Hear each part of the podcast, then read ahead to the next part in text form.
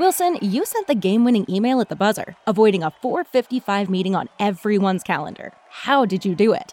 I got a huge assist from Grammarly, an AI writing partner that helped me make my point. And it works everywhere I write. Summarizing a doc only took one click. When everyone uses Grammarly, everything just makes sense. Go to grammarly.com slash podcast to download it for free. That's grammarly.com slash podcast. Easier said, done. Everybody in your crew identifies as either Big Mac Burger, McNuggets, or McCrispy Sandwich. But you're the filet fish Sandwich all day. That crispy fish, that savory tartar sauce, that melty cheese, that pillowy bun. Yeah, you get it every time. And if you love the filet of fish, right now you can catch two of the classics you love for just $6. Limited time only. Price and participation may vary. Cannot be combined with any other offer. Single item at regular price. Ba da ba ba ba.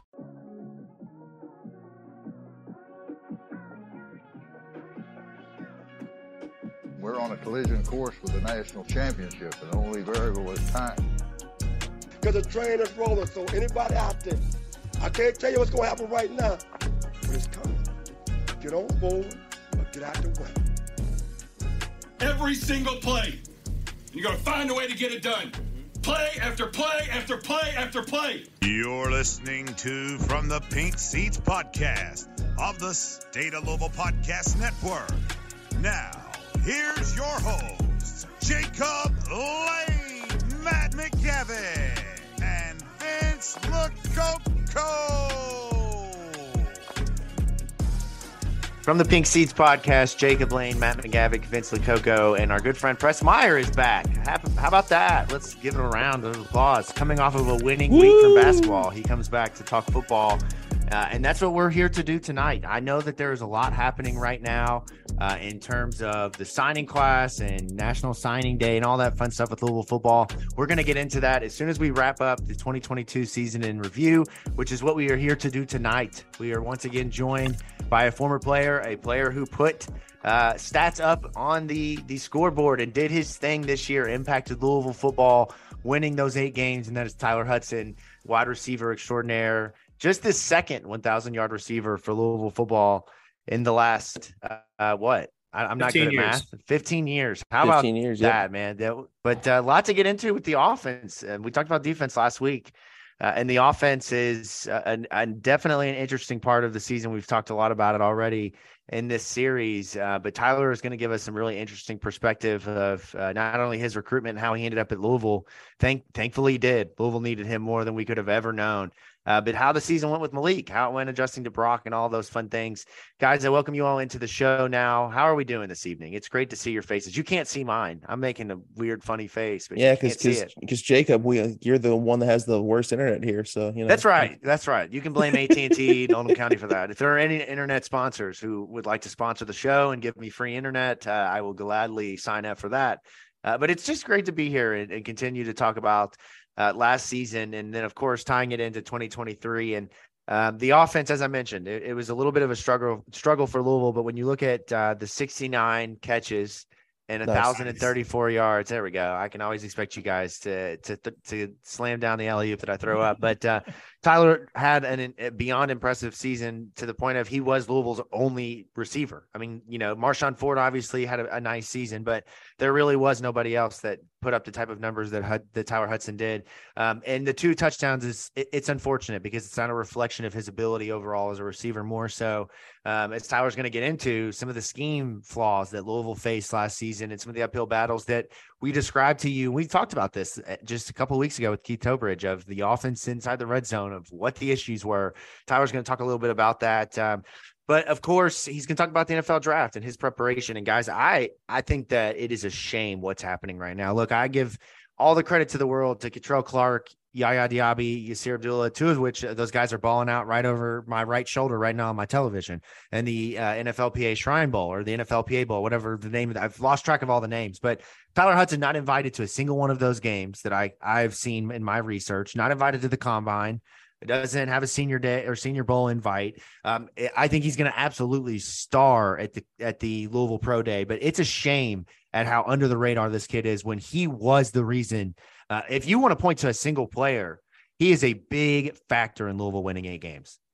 No doubt. It blows my mind that he just didn't get a single invite to any of those bowl games. And I mean, as Tyler talks about, people just want to see him run the 40 and for for whatever reason. I mean, Tyler could have went out there on to any of those, the East West game or the the Reese's game, and you know, he could have been the best receiver out there on the field, and people still would have been saying that, unfortunately. And you know, I'm excited for this dude to finally get his opportunity whenever the the pro day comes around at Louisville, because I mean, it, it, there will be a lot of scouts there. Every year that I was around a pro day, except for uh, 2018, unfortunately, uh, every NFL team was represented.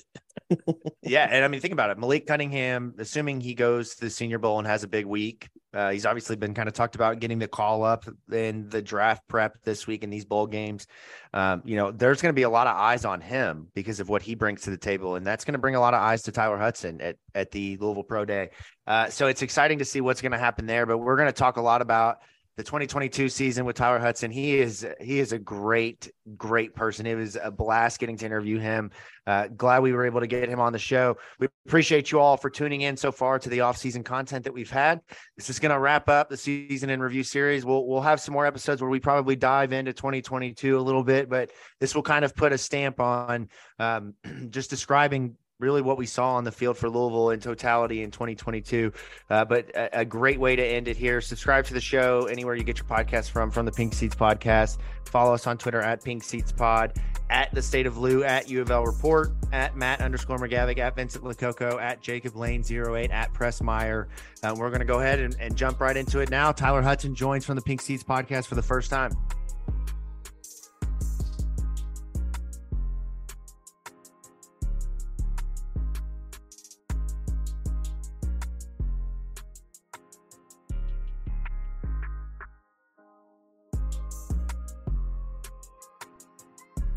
Let's jump into it right now. Louisville's uh, second 1,000 yard receiver since 2007 joins the podcast. Tyler Hudson. Tyler, how are you, man? Coming live from Fort Worth, Dallas, how, or Fort Worth, Texas. Fort Worth, Dallas. Lord have mercy. it's called Dallas Fort Worth, Jacob. Hey, I know. I just looked it back. How are you, my friend?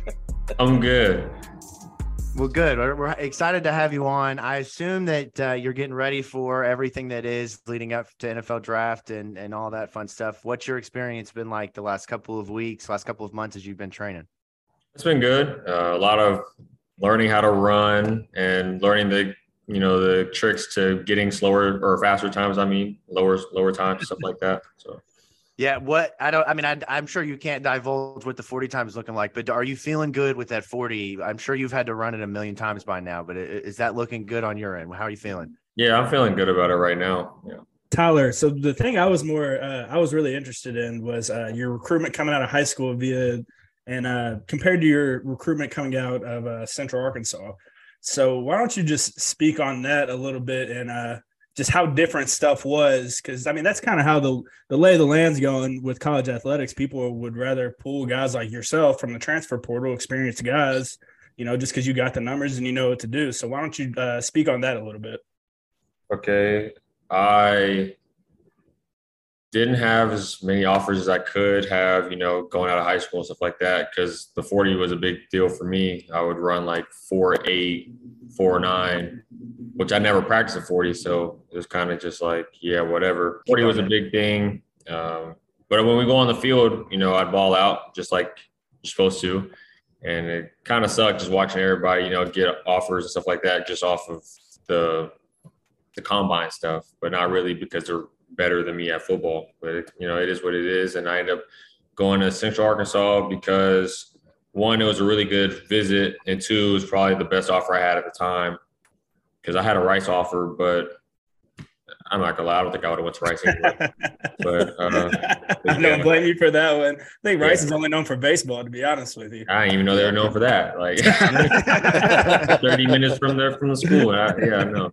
So, but yeah, I ended up going to you know Central Arkansas and had a good time there. And then when I decided to go into the portal, I actually I didn't even want to get into the portal. I didn't even want to leave. That was that was a crazy part. I didn't even want to leave. I didn't want to get in, but I talked to the NFL and I was asking them like about what I need to work on. Like, am I eligible or not eligible? Am I like good enough to get into the draft? Like, what is my draft stock? And the best grade I got was I think the fourth round if I tested well, you know, because like you know my film was really good, but they wanted me to test well and stuff like that. So for me to do that to go to the fourth round, I also wasn't healthy at the time, and then I had talked to some other scouts and they were saying like sixth round, seventh round. And then some scouts said I had a range. And I remember one scout vividly said, No, you're undrafted. And I was like, dang. Right, that's kind of messed Would up. you have rather heard that though, opposed to? I mean, yeah, but I, but the thing that made me mad when he said that was because I came in there to ask, so the whole situation was I had asked my coach to have a scout come and tell me like what they think and and mind you, I still wasn't thinking about the portal. And then I came, but I told my coach about the other scout that talked about the portal. And so then I talked to this uh, scout. I'm not gonna say what team, but he was talking to me about the portal the first like 10, 15 minutes of the conversation. And he's like trying to show me, you know, who, what, like who's gotten to the portal and was successful and who got to the portal and wasn't successful. And I was like, well, first off, none of these people have anything to do with me. And two, I didn't ask for your advice about the portal. I asked you about my draft stock and my ability to play in the NFL from right now. And then so he talked about all that portal stuff. And then I was like, okay, uh, what about my chances like getting drafted or anything like that? And he goes, Oh, I'm drafted. No, no, no. And I was like, well, if that was your answer, why did you come all the way down to Arkansas for that? right, right, You should have Seems just like said an, that. seems like an email that you could Yeah, send you could have sent him a text. You could have sent my coach a text or something. But the crazy thing was, after that, he said that, and I was really upset because we wasted time. And then he asked me what my stats were, and I told him like twelve hundred, what 1260, 1240 yards, uh, seven touchdowns, and sixty something catches, like sixty five. And he goes, "You average twenty yards a catch." I was like, "Yeah." Like God, you didn't know that? Like you didn't know that? And he's like, Oh, I gotta put you on the I was like, you came in here and didn't know my stats. Oh. And that's that had me hot. Yeah. So then after that conversation, I started talking to my mom and dad. And mom and dad were like, Yeah, forget about the NFL scouts. Like they don't even know what they're talking about. And so then um I, you know, decided to get into the portal. Like I said, reluctantly, like I really didn't want to go, but I got in and I was in there for about a week and I thought I was going to go to UK. Oh wow! Yeah. I didn't know that. Oh, Wow. yeah, yeah, but That's good to know. That's good to hear. We're happy you came to this Interesting. side, man. yeah. but uh, the offensive coordinator he didn't like he talked to me a little bit, but it was like twelve o'clock, one o'clock in the morning. And I'm like, why are you texting me, calling me? Like you had all day to say something to me, and then turn come to find out he ended up leaving like after that anyway. Like he ended up not even being there. But, Oh, um, this was Liam Coen. yeah, hmm yeah. Uh, he, he he probably told you, "He was like T. Huddy, I, I, I'm going to the Rams anyways. You don't want to." Yeah, he was so texting then- you because he was already in, in uh, LA on, on, on West Coast times. He Yeah, probably- right. Yeah, he probably was. Right. Probably so was. obviously, obviously, you say you reluctantly enter the portal, but you- given your status as an FCS All American, I bet the recruiting process had to be light years different than what it was coming out of high school. Oh yeah, Just walk me through like what that was, because you go from one recruiting process where you say like, "Oh, your your best offer is you know just FCS schools," to where you're in the portal for a week, and I can only assume how many Power Five schools came calling to you. Like how how was it overwhelming at times? Yes, very overwhelming. Uh, we, me and my fiance, we were sitting there just listening to call after call, text after text, and I'm calling my mom and dad, telling them what's going on, and I'm talking to my coaches and stuff like that. Like it was a constant ring of the phone every like so minutes, just school after school after school. All the uh, G5 schools, which I was not going to go to any G5 school because FCS and G5 there's like really no difference unless you're unless I'm going to like a Cincinnati or like Or a UCF, yeah, yeah. Yeah. like or like a U of H, like that would have been the only like couple schools I would have went if they were G5 just because they're like known for being really good. But other than that, I wasn't really trying. I wasn't really interested in playing at these G5. And then I had talked to Oregon. Like I was trying to get in touch with Oregon for a little bit, uh, Oklahoma for a little bit, TCU. Uh, Somewhere you can go and put up some numbers for sure. yeah, uh, you- Baylor's, uh, Tennessee. So a lot. Yeah, yeah, it was, it was a good amount. And I know if I'd have been there at the beginning of like December, when the season was just over, I probably would have had any offer I could have imagined. But I only I didn't want, like I said, I didn't want to get in the portal in the first place, so I, I didn't even like think about it until like right. right before school started again. So you mentioned a little bit before we started recording that uh, Gunter Brewer, the former Louisville wide receiver, like that played a large role about your recruitment to Louisville, but obviously he ends up going to Maryland. But with the staff outside of Brewer, like what was it? What was the opportunity that they pitched to you, and what was it about Louisville that, that made you want to say, "Yeah, I'm going to go here"? Out of all the offers, out of the TCU's, the Oregon's, the Tennessees, all those schools, what was it about Louisville? So I had a coach that uh, that used to like we used to work together like uh, at, at UCA, and he had left and then he ended up going somewhere else. So uh, he knows he was talking to somebody for me uh, at Louisville. I guess I, they knew each other somehow. I don't know, but uh, I was talking to them through him. And then when I got in the portal, I started talking to Coach Brewer. But I knew I knew in the back of my mind, like, yeah, I'm waiting on Louisville like to say something because the whole time before I get in the portal, he's telling me like they really want you, blah, blah. And I'm like, okay, it's cool. When I get in the portal, they didn't say anything. I've been in there for five days, six days. I'm like, where are they at? And yeah, play cool. Me, they're trying to, they finally hit me up right after, I think like the next morning after I talked to UK. And he, Gunter was telling me, like, you know, they like me, like my film. There, she's showing me for about two hours of like film of what they can use me like and stuff like that, and then how like their offense translates to the NFL. He brought up Cooper Kupp, and then we also started talking about like food because he loves food and he's just so funny and country, talking about like chicken and stuff like that. Uh, and then so it was it was Brewer and it was Coach VJ uh, Stingley, Coach Stingley, if y'all know who that is. Yeah, I know VJ. Yeah, so there was them two I was talking to for the two nights that I was talking to him, and he was just telling me like we need we need receivers and also on top of talking to them too, my mom also made me like this like list of 15 questions to ask. And it was like, who's a quarterback? Is the O line coming back? Like who's on the O line? That was uh, smart question. You like? had things firing back to them. Yeah, like uh well, and I also like looked up their stats, like the receiving stats, and I seen that Jordan Watkins left, and he was it was him and Marshon for the top spot. And I'm kind of sitting there like, okay, there's a freshman that plays slot. So I don't have no like competition with him. And then Jordan left, and then Marshon plays tight end. And I'm like, okay, there's no outside receiver. Like, like I, I love Tyler, like, but Tyler only had like 400 yards. He only had the he only caught like 20 passes. So it's kind of like, okay, well, yep, he's not the number one. So I mean, I can go in there and compete for it at least. If anything, playing at Power Five, you rotate. So I wasn't really tripping about that. So that's how that, those are all the key factors of me going to Louisville. And real quick before your next question, Vince, um, and, and what was your reaction after you you commit in January, but then I think it was late March, early April that Harrell enters the portal? Like, what's going through your mind there? Obviously, you're like, okay, my teammate's going, but at the same time, you're thinking, you're probably thinking, okay, this probably opens up another opportunity for me to, you know, increase my workload.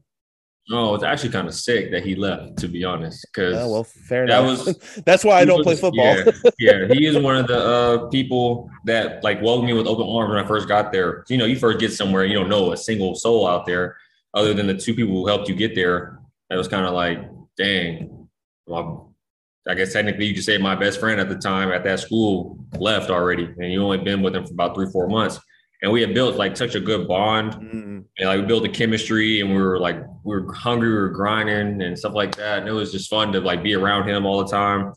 And he left. But it's crazy because i went so i went to central arkansas for uh, one of my team my late teammates he had like we had like a little service for him at the school. And i had got after the service i went back to the apartment i used to live in with my fiance and he called me. He was like, "Yeah, um, I'm getting in the portal. I was like, what?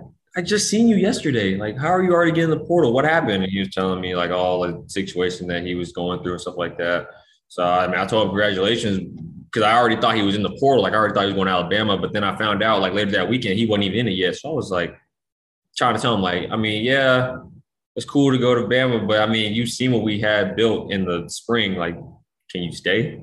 But he ain't gonna believe it anyway. Can you stay? my, my my question for you, Tyler, man, I, I want to hear about the connection between you and Malik and uh, how you guys developed that over the course of the spring and over the course of the summer, and how you continued to, to develop that uh, over the course of the season. So, what what were some of the things that you guys did, and how how did you become his number one option uh, come Saturdays? I came into Louisville with the mindset that okay, he doesn't have a number one receiver, so I need to show him why he can trust me to be his number one receiver, his go-to, his bailout.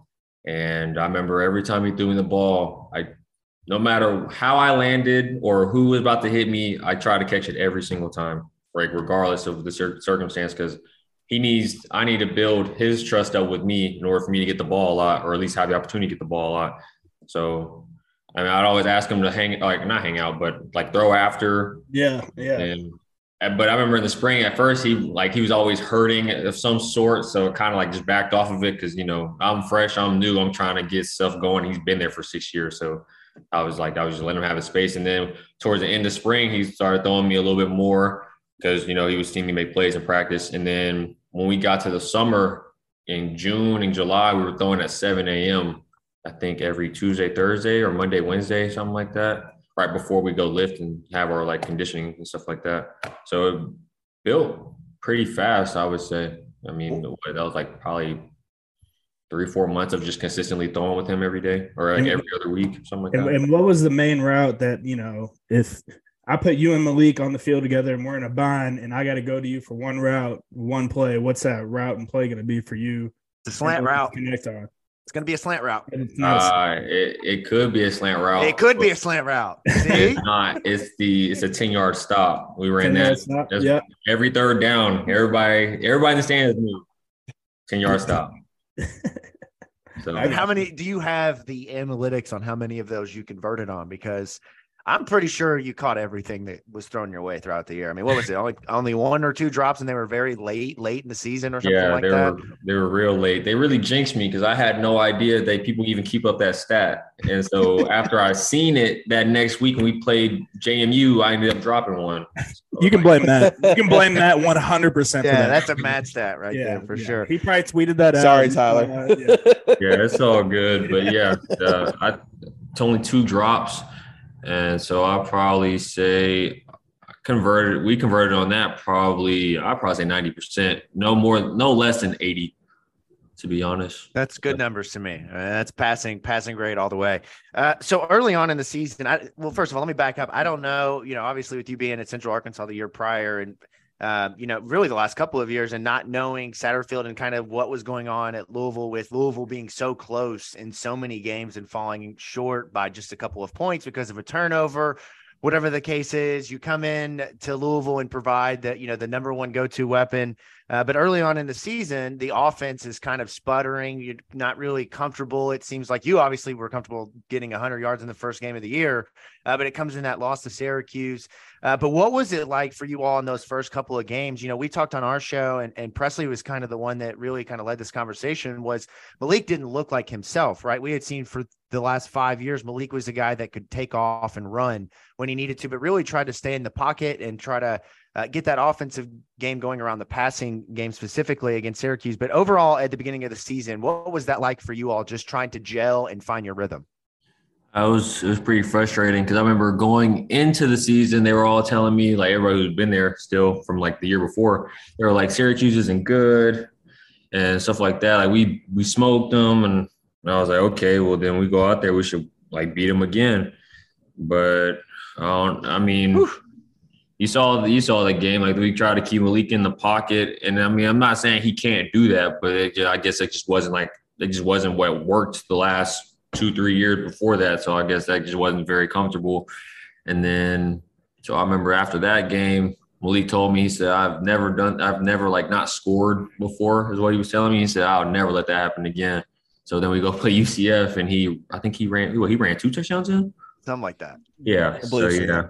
And he came up to me and said, I told you, like, uh, I'll never, I'll never let that happen again. And I was like, okay, okay. And so then we go, but mind you, we're still sitting there, like, as a receiver group, we're like, dang, okay, that's two games. and we don't even have a chance of getting a like receiving touchdown. And the tight ends were like that too. And then we get to game three, four, and five, and it just it just started snowballing. Like it just got worse and worse. And we were kind of sitting there like we were talking all of that, like you know, that raw raw before the season, and we're playing like like I'm not saying we we're playing like trash, but our record wasn't showing like how the work we put in. So it was kind of frustrating and kind of disappointing. And then, you know, 0 and 3 in conference is kind of like, dang, this, the season's already over considering you're talking about trying to get to the conference championship. Would so, you say would you say it was more of a mindset change for you? Or do you think it's kind of a combination of that and and play calling? Because it felt to me, you know, Malik is still trying to get trying to get used to having you as the primary receiver. Uh, previously, it, it, had been Tyler Harrell, uh, mm-hmm. Jordan Watkins, uh, and then before that, we had Tutu Atwell. Uh, mm-hmm. So it was, you know, th- he had a consistent number one guy. And so it was all of a sudden, you know, you come in and, and he kind of has to kind of work you in. And I guess it's different transitioning from the off season to the actual season. So yeah. would you say there was more of, of a scheme thing or more of a mentality that changed for you guys? I guess probably, you know, the fourth or fifth game into the season where, you know, you start spreading it, spreading it around and it feels like the, the connection's much better. It was definitely both because I remember after we lost to Boston College, it was like a one of those like there's no way we just lost this team. So then remember we came into the meeting room, it was just players like that following week, and uh, Momo and Yaya had like set up the meet the team meeting, and we all just sat in there for about a, I'd probably say 30 minutes. Uh, might have been longer than that, but we were sitting there and everybody was saying like how they felt and like what we've done and what we should have did and how we were talking about we were, what we were going to do and we're not there we're not even close and there's still what there was still seven games left i think at that time so yes. i remember we had that meeting and we were just you know just pouring our hearts out and being as honest as we possibly could and oh my alarm but is that um, okay so last week yaya he talked a lot about how much he has to eat is that an eating alarm by chance? No, that was no, actually. You know, it's crazy. I forgot that y'all are on Eastern time. That was a, yeah, that was an alarm for me to get ready for the for the interview. Yeah. Well, that's look. This is great. This is great draft prep here. Showed up significantly early to the podcast interview. That's a great signs for any NFL teams listening right now about what Tyler brings. He's GMs be there, take notes. Yeah, he's gonna be there 35 minutes early. Okay, I mean that's the type of, of gym rat you want right there from an, from an NFL wide receiver. Uh, for you, you know, talking about the, the around the BC Virginia game, obviously Malik get hurt, gets hurt with the concussion, and goes out against Virginia. And Brock comes in, and, and that game is really when the the passing game from an intermediate standpoint. Mm-hmm yeah. Um, really, it, it was eye opening. Look, I, I remember specifically saying and, and predicting in that game it was going to be like a Houston Texans offense. Uh, no offense to them, but where they where the offense didn't you know, it just looked out of sync. You know, the passes yeah. are four, five, six yards. It just didn't look like that. Brock comes out just slinging the ball like it's Brocktober. Uh, and, and, obviously he's throwing the ball your way all the time. What was that like for you adjusting from Malik to Brock? Uh, and then moving forward with injury and just going back and forth, what was it like for you having two quarterbacks? Yeah, so that was the other part of the first. Uh, the question before that was the scheme part, uh, the changing because when Brock got in, it was more of a pocket passing, going through all progressions. If there's even if there's pressure, he's gonna sit there and try to make like you know make a play. And not saying he couldn't run or anything, but like that was just the type of person he was. That's how you know that's how he plays. So playing receiver. I remember that week after the BC game, our coach uh, came in there to our to the receiving room and he was saying that uh, there's no depth chart. Y'all, the moment was too big for y'all last week, so there's no depth chart. He was like basically blaming the game on us, is what it seemed like as a receiver. So it was kind of like, okay, now you're saying it's our fault. Well, I'm about to show you it wasn't our fault. So we go out there that week, and I told Brock, I said, I got you. Like you throw it, I got you. And you know, ended, I ended up going for 100 yards, and Brock was throwing it to me, and then he was also throwing it a lot to Marshon, and you know that was kind of just like an eye opener. Like, yeah, we got it. Like that's what it looked like in the spring, and then and then fall camp. Like that's a, like that game was a glimpse of what happened on in the off season. Like that happened every day in the off season. I remember one time we had like 10 touchdowns one day in practice, like because that's that's what we thought was going to happen, and that was with Malik too. but you know, it was just Brock that game, and you know, it was kind of like a a boost. And you know, we just took on from there, and just went into Clemson thinking that you know we're six and three. We're what were we six and three? We're six and four. Yeah, we're five six- four. Yes, yes. Three. Uh, Yeah. bowl, six and bowl three, eligible after James Madison. So yeah, Yeah. six and three. Yeah. Yeah. That was a great game. Like team win, coach. You know, they were talking about firing Coach Satterfield after the game and all that stuff on Twitter. So yeah, no, that was a great game. Speaking of that, what was like hearing all that? Because leading up to the Virginia game, well, actually, pretty much immediately after the Boston College game, the the the chatter just escalates into the stratosphere, and then a day or two before the Virginia game, there's the reports that come out that like, hey, if Satterfield doesn't win this game, he could get canned as soon as the next day. What what was it like hearing that? Like knowing that you don't have your starting quarterback, you're going on the road against a team that yeah isn't that great, but if you lose this game, your head coach may or may not be gone. Like, what was that like? Uh, I found out on the way to the airport the day before the game. So yeah, that was kind of like eye opening. Like this is real cutthroat. It's more of a business than anything. Because at UCA, you would not hear you wouldn't hear anything like that. So them them saying they might fire him after the game if we lose is kind of like, dang, there's no way we're gonna let our head coach get fired mid-season. And I know he had, like a lot of pressure on him because his starting quarterback wasn't in the game. So he, you know, not saying that Brock couldn't, you know, perform what he did, but I'm just saying, like, as a head coach, you would like to have your starting quarterback in if you're on the edge. No, yeah, nobody takes Yeah, it. no doubt. He's replacing Malik. He's replacing a guy that's number one or two in almost every single stat that you can you can have quarterback wise in Louisville history. So, Yeah. you know, I, I I would say so. I, I think there was a turning point, a distinct turning point, a specific play in the season that kind of flipped the season on its head. I feel like I was kind of alone in this in this thought early in the season. I feel like the fan base really had a lot of crit- criticisms of the defense. The Mhm. reality was, I really felt like it was the offense that needed to kind of, kind of ham and egg it a little bit better, so to speak, with the defense. You know, I thought the defense played well, you know, in first halves and into the third quarter of games, and then it was just the offense couldn't get things going, and then kind of the floodgates open towards the end of a few games. Oh Uh, yeah. and then the Virginia game starts out.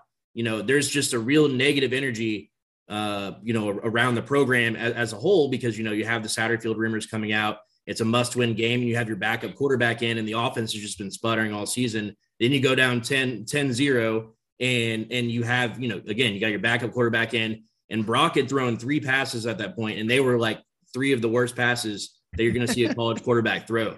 Like, I mean, just being being honest, like you know, we know Brock. We've had him on the show. He's a good guy, and he had a good game. But he threw three really bad passes to start the game, and people were like, "Shit, we're about to get blown out. Like the doors are going to get blown off." And I don't know if you remember, but they had this the the keep the QB keeper schemed up on like fourth and what fourth and three maybe like Fourth and three, yeah. line.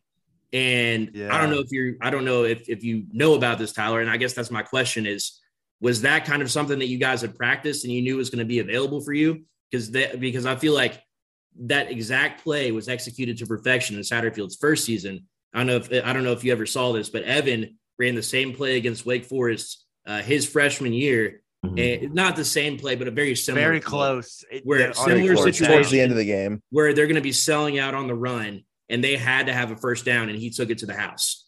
So similar type of situation. Did you guys know that that, that play was coming? And and can you kind of talk about just how that kind of flipped the season on its head just a little bit? Oh no, that no, I had no idea. Like I don't know if you could like everybody was kind of just looking like, is that Brock running right now? Because it was just the inside zone, right, Tyler? Yeah, no. remember, so he has the option to pull it. yeah, he has the option to pull it, but I remember vividly he was telling me that week at practice there was like when they were watching film, they were telling him like to give it, like give it every time unless they're absolutely tackling the running back. And Brock was like, I can run. Like, why would y'all why would y'all say uh, like not to pull it? Like so he so he got the chance to pull it and he showed everybody that he can run. He, I mean, he ran 21 miles, tw- 20, 20 miles an hour at 235 pounds, 230 pounds. So I mean, That's a big Yeah. boy booking right yeah, and he was he was moving. So yeah, I'll I'll probably say yeah, that probably was a turning point for the season right there because that was a big play, needed it, and it surprised a lot of people. I feel like that play was big, like for his career and, and for the, the team as a whole, because I mean, really, I mean, I think Evan's probably the the the backup coming into the season. Then he's hurt, and mm-hmm. so it's you pretty much force you know Brock's hand because I think it was already predetermined that uh that uh um I, apologize was was Caleb the, Johnson. Caleb, Caleb Johnson, Johnson, thank you. Yeah. Was gonna was gonna redshirt. Uh, so pretty much it was Brock or nothing at that at that point. Um, and, and so I just feel like it was such a turning point because he just needed something good to happen. And once he just saw that you guys got in the end zone, then it was like it was just showtime at that point because I think you guys outscored them 34 to 7 the rest of the game. Uh, next game, you know, you uh, go home and, and, beat Pittsburgh pretty solidly. Uh, and then, and then obviously everybody knows what happened against Wake Forest. So, hmm, uh, yeah. in, in, my, in my opinion, you know, I, I agree with you, Tyler, that like, I feel like that was a real turning point in the season. Another turning point for your career. So we, we talked about, you had 26 touchdown catches, right? Was it 26 or 28 at Central, Central Arkansas? So, uh-huh. like, you, you, were known as a scorer at Central mm-hmm. Arkansas, and you're putting up numbers. You know, you put up 102, 67, 53, 101, 71, 77. Like, you had a ton of yards that you were putting up, putting up a, a historic season. You know, as we said, second receiver since Harry Douglas to go for over a thousand yards, but you didn't score that coveted touchdown until against James Madison. What was that moment like? And, and did it feel like it, at some point like was there a mental block like it just like it just might not happen this season? Yeah i got to i had got to a point where i was like okay i don't even care about scoring anymore to be honest. Like as long as i'm getting us down there it's whatever. Because i know once because once we got to like the 35 on the opposite side of the field i knew we weren't going to throw the ball because that's like for a receiver in that offense it was a dead zone that's this past season like you you weren't getting the ball inside the 35. I don't know why it was like that. I don't. Yeah, I, I still scratch my head to this day. There's why so much stuff you could run from there. Little three by one dragon that would have been awesome in that situation. We tried dragging a few times, but it's it's hard to run the same play over and over again and be successful when everybody knows if Ahmari goes in the slot, he's running the corner. Like, right, right. Yeah, no, that's why I was I was I was low key like frustrated because I was sitting there like in the spring we ran fade in the summer fall camp we ran fade and and it, we didn't run a fade route i think till oh my god yeah that blew my mind till that, week 11 week 12 when we played nc state that was the first time they called it and i was kind of like there's no way we call this at the end of the season the coldest game of the season like oh, crazy mind you spring in the in fall camp every day. Y'all seen y'all seen a few on they posted on Twitter. Like I'm catching over people. That was consistently, and they weren't even showing the ones I caught it like one handed off of somebody's back or like you know, like it was just kind of just it was amazing me that season why we wouldn't throw a fade. But so you, so you were eating them up in red zone period all fall camp. I imagine. Yeah, yeah, no, it, it, it was crazy how we didn't throw one till week twelve, week eleven of the season, and I did what I did the whole off season. So yeah, I, I got to the point where I was like, it doesn't even matter if I score or not. But if, if we score, it's, it's cool. But if, I, I don't care if I score or not, as long as we get down there and actually put up points. Because we weren't putting up points like uh, I forgot who one of y'all said it, but y'all were saying like, oh no, it was you. No, no, it was Presley. Um, he was saying like, you know, uh, offense was kind of sputtering and couldn't really get any touchdowns or anything. Like, yeah. So that I got to the point where I just didn't even, I didn't bother me that I wasn't scoring as long as we tried to score or get in the end zone any type of way, run or pass, trick play, whatever. It didn't matter as long as we got down there. And if I had to get us down there, that's cool. That's fine. I, as long as we get in there and, and score, that's all that mattered to me. Uh, just a quick follow up before I ask my next question. But did you have a celebration planned? Because I know obviously in that moment you just dropped down and it was like, "Thank you, Jesus, touchdown finally." But did you have? Was there something in the bag that that you kind of kept tucked away? Oh no, that was a celebration. I told I told Braden Smith, I said, I said, Braden, if I score, I'm gonna drop to my knees and tell God thank you. And he said, You're not doing that on TV. I said, I swear I'm gonna do that. All right, let me ask you this: What was better, that or Isaac's spike in that game? Which one did you think was the better celebration? Uh, Isaac Spikes was definitely better. He played at he played at Louisville for six years and never scored a touchdown. Yeah, yeah. yeah. This okay. I would have did way more than a spike. The spike probably been the cherry on top, to be honest. Would have done the Hingle McCringleberry. I would have did it. I would did everything. I probably would have jumped in the stands. All of He's that. going 12 rows up. That ball is going up in the stands. Yeah. Tyler, let me ask you about this. One of the big storylines or kind of the big talking points throughout this year was uh, Lance Taylor, right? So he comes Mhm. into Louisville. Scott Satterfield's been the de facto offensive coordinator the last couple of years. Um, it's very obvious that he's been the play caller. There's been a lot of controversy around that. Lance Taylor comes in.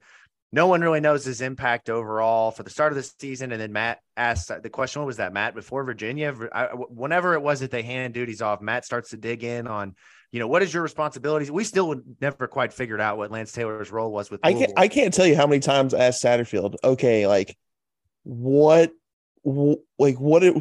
It's like that scene in Office Space. What what exactly do you do here in terms of playing calling?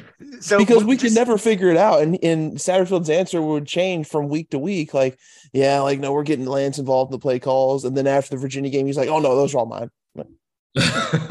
so like, what role? As I mean, you were the wide receiver, so you you would know what actual role did Lance Taylor have in the play calling?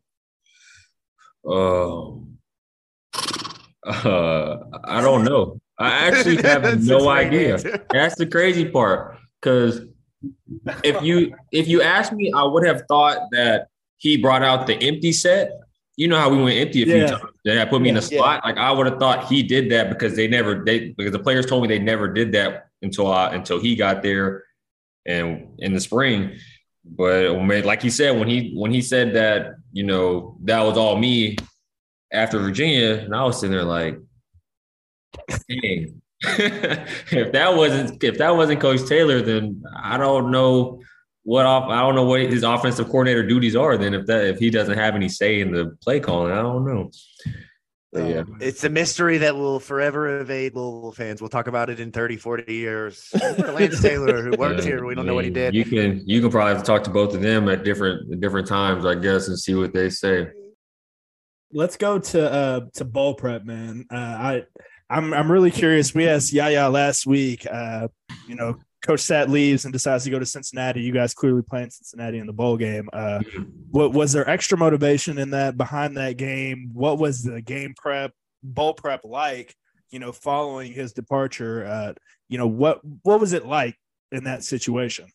Uh, I remember waking up that morning, finding out that he left, and that he like I guess Zoom called whoever was awake at the time, and we had a meeting that later that day about it. And I was kind of sitting there like, yeah, I don't know. I don't think I'm gonna play because we don't have a head coach, and I know the other coaches are gonna leave with him. So then I remember they told me because I ended up not playing, so they ended up telling me like the players ended up telling me like they had GAs and QCs like calling plays, and I was like, oh, okay. So, Fitch and Zeb out there calling plays. they had uh, who they had out there. I remember VJ was out there calling some plays. Um, Step stayed, right? yeah, Step. Yeah, Step was calling some plays. I think Step ended up being the offensive coordinator that game. Yeah. Yeah, I But, think um, so. Yeah. But no, I just I just knew I didn't I wasn't gonna play in that because I was risking getting hurt and all that stuff. And Would you might have? Could you have played like if Satterfield said, or were you like opting out regardless? uh, I think I was I think I was done. Yeah, I can't enough, blame you yeah. for that, man. With all the, but let's talk about NFL draft prep and, and what you've got going on now. Um, you know, obviously, comparison to where you were a year ago when scouts were saying, "Nah, man, undrafted." Um, what is the what's the feedback like now? Because you've got the numbers. You, you know, you put up uh, the route tree was probably the best we've seen since Dez Fitzpatrick, right up there with him overall, with being able to do a little bit of everything. Um, consistent you know, steady forcing the offense. Malik goes down, you're ball, you know, you're balling out. Malik's in, you're balling out. Um, obviously the numbers game, the rest of the receivers didn't even combine for the 69 catches you had. Uh, Nice. so everything's there. You everything you set to accomplish at Louisville is there. So what are they telling you now? I mean, they just want to see what my 40 is, to be honest. that's where it's that's like that's it with the receiver, man. It Like, all what's that- comes back to the forty. do? I swear.